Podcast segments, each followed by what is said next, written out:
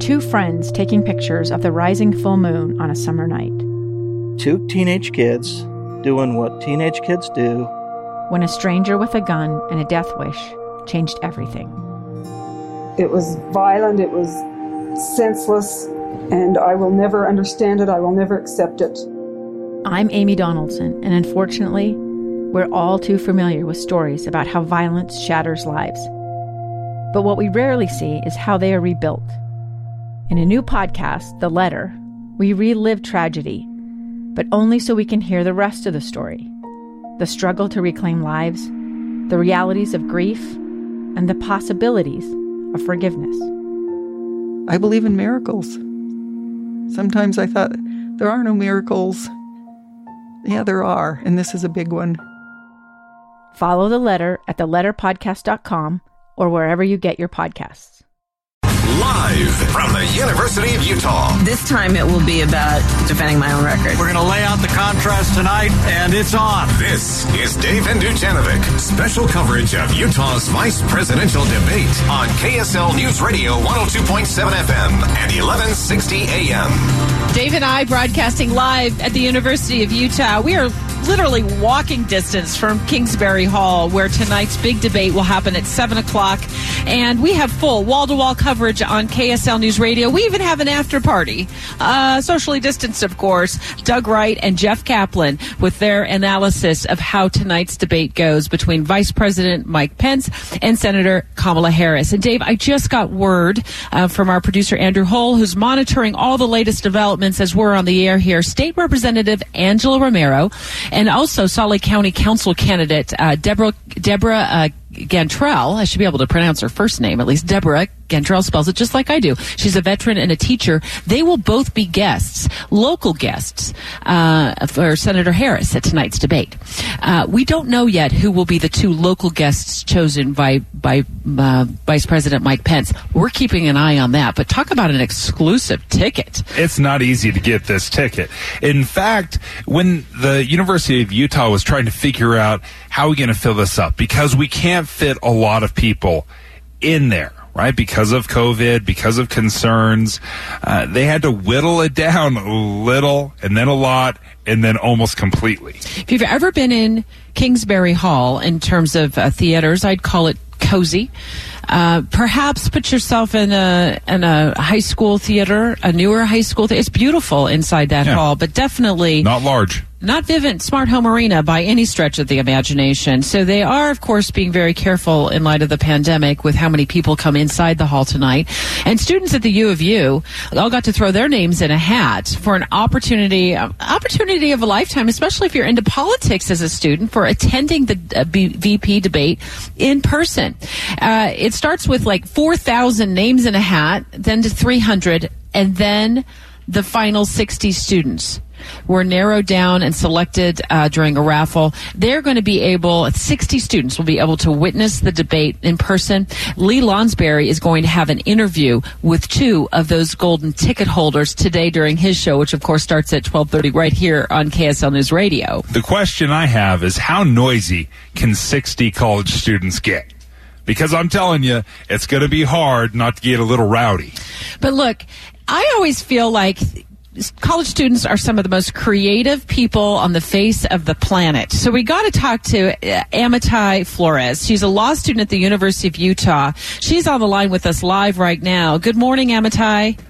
Hi, good morning. So I love how you managed to find your way into tonight's debate. Give us the backstory. So at the beginning of the semester, the school sent out an email asking for student volunteers. And I, also threw my hat in that ring. Not everybody was selected, and I made it through the first round, and then I had to go through a background check and was ultimately selected to help out with the preparations for the VP debate. When they told me what my position was going to be, I was like, oh, okay. Like, I was still excited to be helping out and knew that I was not going to be working in actual Kingsbury Hall during the debate. And then after they did the student raffle, I received a phone call later on that night from the VP committee asking if I could actually help out and work during the event. So that was a complete shock and surprise, and very excited that I'll be able to work and be in Kingsbury Hall during the debate. Any idea where you're going to be? Because I remember when I went to the Super Bowl, I was so excited, and then they stuck me in a hall, and I barely could watch the game. So do you have any idea? Are you going to be stuck behind a wall? I will help everyone get in. Everyone who has a ticket, I'll assist them to their seats. And fortunately, we will also be able to watch the debate once everyone is seated. So I will be in there as well. Yes. Amitai Flores is a law student at the University of Utah. You just heard her talk about how she managed to get into the debate without winning one of those golden tickets. You know, I really look at students at the University of Utah and all of our college students across the country. Amitai is the future. You're our future.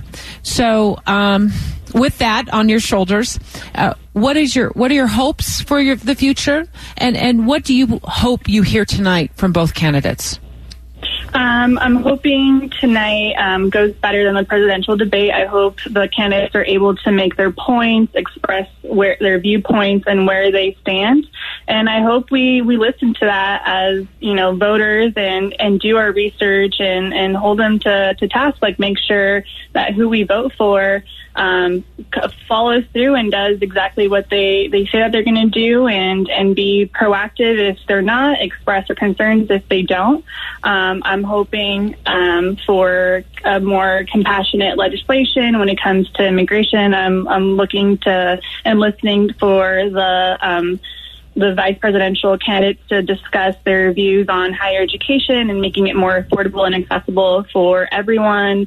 I'm listening to their views on immigration and reproductive rights for women. So those are the things that I'm personally looking out for and listening for tonight. Amitai, final question for me, but I've questioned how many people are really undecided still. Are you part of that movable middle? Would this move you one way or the other, this debate? To be perfectly honest, no, I think for me, my decision is made, but I've also been doing a lot of research, and I've also been keeping an eye on and listening to the news on what our current administration is doing. And I've also been researching what Joe Biden and Kamala Harris have done in the past in their various capacities within the U.S. government. So hopefully this will sway some people, but for me, my mind is pretty set. Well, Amitai Flores, you know what? I'm going to ask you right here live on the air. Will you promise to call the show again tomorrow and give us your takes on how both candidates did? Absolutely. I would love to. It's been great to talk to you. We're so glad you were able to find your way in to Kingsbury Hall. She went through a background check. I mean, first it was, you know, she was going to volunteer, not sure she was going to be inside the theater, and now all of a sudden she's going to be there tonight, Dave. Well, and Debbie, she gave us a little bit of an insight. Obviously very intelligent, well-read. She knows the topics, but this is my worry. There is no movable middle. We talk about it. We talk about the undecideds. We talk about the people that are going to be listening. Quite frankly, I don't buy it. I think people have made up their minds, and this is going to be more entertainment than really helping people decide where they're going to land. The latest number I heard is 5 to 8% undecided. I'm sure Boyd Matheson's going to be talking about that during his show at 11 o'clock. 5 to 8% undecided. I wonder if those who are tuning in, who are in that 5 to 8%, are trying to figure out who to vote against, which candidate they like the least. Because at this point, these candidates are so far apart on so many different policies.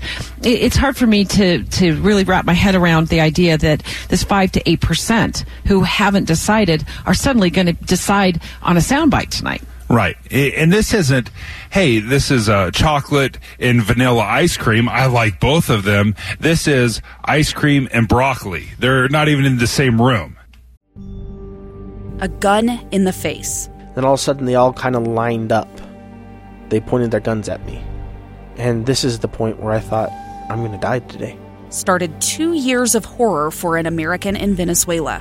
They said, you need to give us your phone and get ready because you're coming with us. I'm Becky Bruce, and I spent a year researching and piecing together Josh and Tammy Holt's story about their ordeal in a notorious prison. That's when everything started to turn bad. We had another pound on the door. Boom, boom, boom. And there was the police once again. You can binge all of the episodes of Hope in Darkness on kslpodcasts.com or wherever you get your podcasts.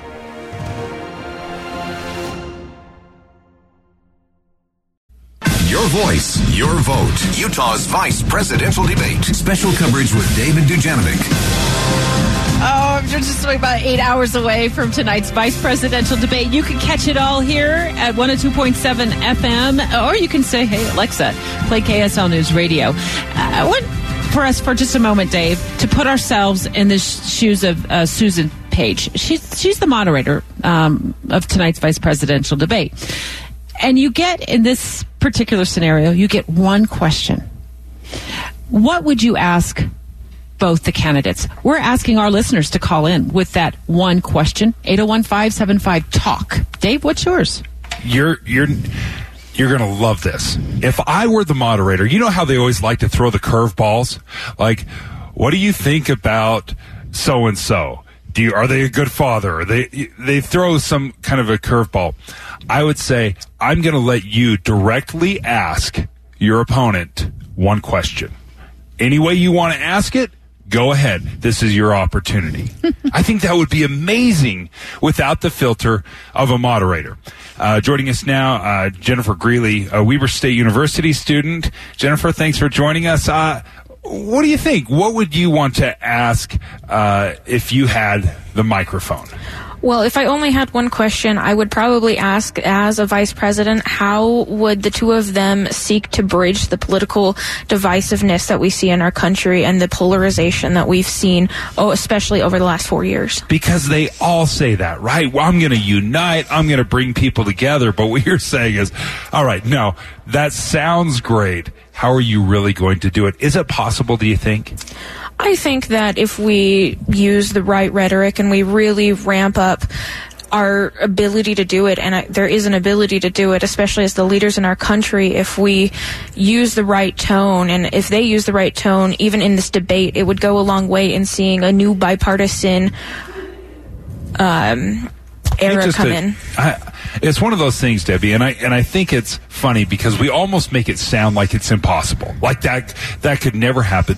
But we do it every day with our friends and our family members that have different political views, and sometimes we roll an eye, but we still get along and we can still communicate in the areas where we know we can communicate. Jennifer Greenlee, you're with Weber State University. You are a reporter for the newspaper there, if I'm not mistaken. I'm actually the editor-in-chief at The Signpost. Editor-in-chief. Oh. Let me ask you this. I want to ask you this, and I asked this of the University of Utah student we just spoke with. I really firmly believe college students and you know, all young adults, you're our future. What is your biggest fear of the future going forward and your biggest hope? Well, there's so many fears. But if I'm picking the biggest fear of the future, for me, it would be that, especially politically, that we move away from being able to work together, and that there is no way to bridge the gap that we've created. But my biggest hope is that we will do that and we'll be able to work together and create policies that benefit both points of view without issue. Stand by right there, Jennifer. We met Jennifer just this morning. She's in the media center with us. We're just a stone's throw from Kingsbury Hall as we continue to broadcast live throughout the day right here on KSL News Radio. Good morning, Jerry from West Valley City. Good morning. How are you guys today? Oh, we're having so much fun. We're having so much fun, Jerry. So what's the one question you would ask the candidates? Oh, first, I'm jealous that you guys are there. But my question would honestly be kind of a straightforward question. why do you personally want to be vice president or even president? Power. I love that. It's very basic, very straightforward. I wonder if it almost catch him off guard. A direct question guaranteed would catch him off guard. Chris from Centerville. Good morning, Chris. How are you? Doing all right. How are you guys today? Good. Are you going to be listening to the debate tonight with us on KSL News Radio? I'll at least try to, but I do have some other stuff going on. Well, you can always, you can catch it almost anywhere these days. Chris, what's the one question, if you were a moderator, you would ask the candidates? So in the spirit of trying to kind of bridge that gap between the two sides, I would actually ask them what's one thing in their opponent's history that they genuinely appreciate that their opponent has done.